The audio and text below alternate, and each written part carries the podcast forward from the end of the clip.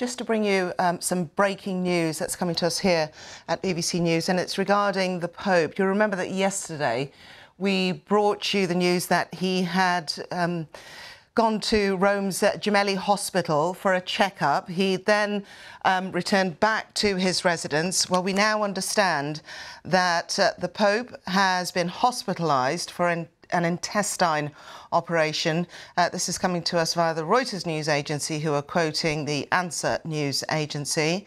And uh, something else that's coming to us here the Pope is set to remain in hospital, we understand, uh, for some time. Um, the visit yesterday was to carry out what was described as some clinical tests that took place in the morning, and the Pope then returned to the Vatican before midday. So he's now been hospitalised this morning um, for a, an intestinal operation. We don't know when that is going to take place. Um, he's had some ill health over the last uh, few months. Certainly in March, you remember he was uh, in hospital, again, the Gemelli Hospital, um, for a few days in relation to a respiratory inf infection.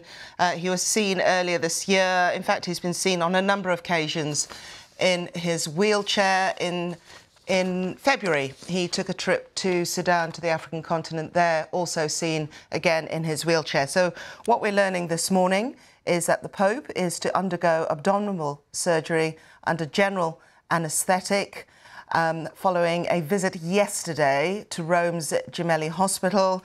And we will we understand that he will remain in hospital for some days.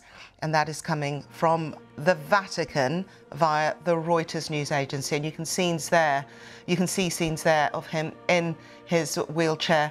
He has had um, ill health um, over the last few months and uh, certainly last year as well, seen increasingly in his wheelchair in order to, to get about. So abdominal surgery to take place um, for Pope Francis in Rome's Gemelli Hospital. We don't know when exactly he will um, have that surgery, but it will be ge under general anaesthetic. And according to the Vatican, he will remain in hospital for some days. More details as and when we get it.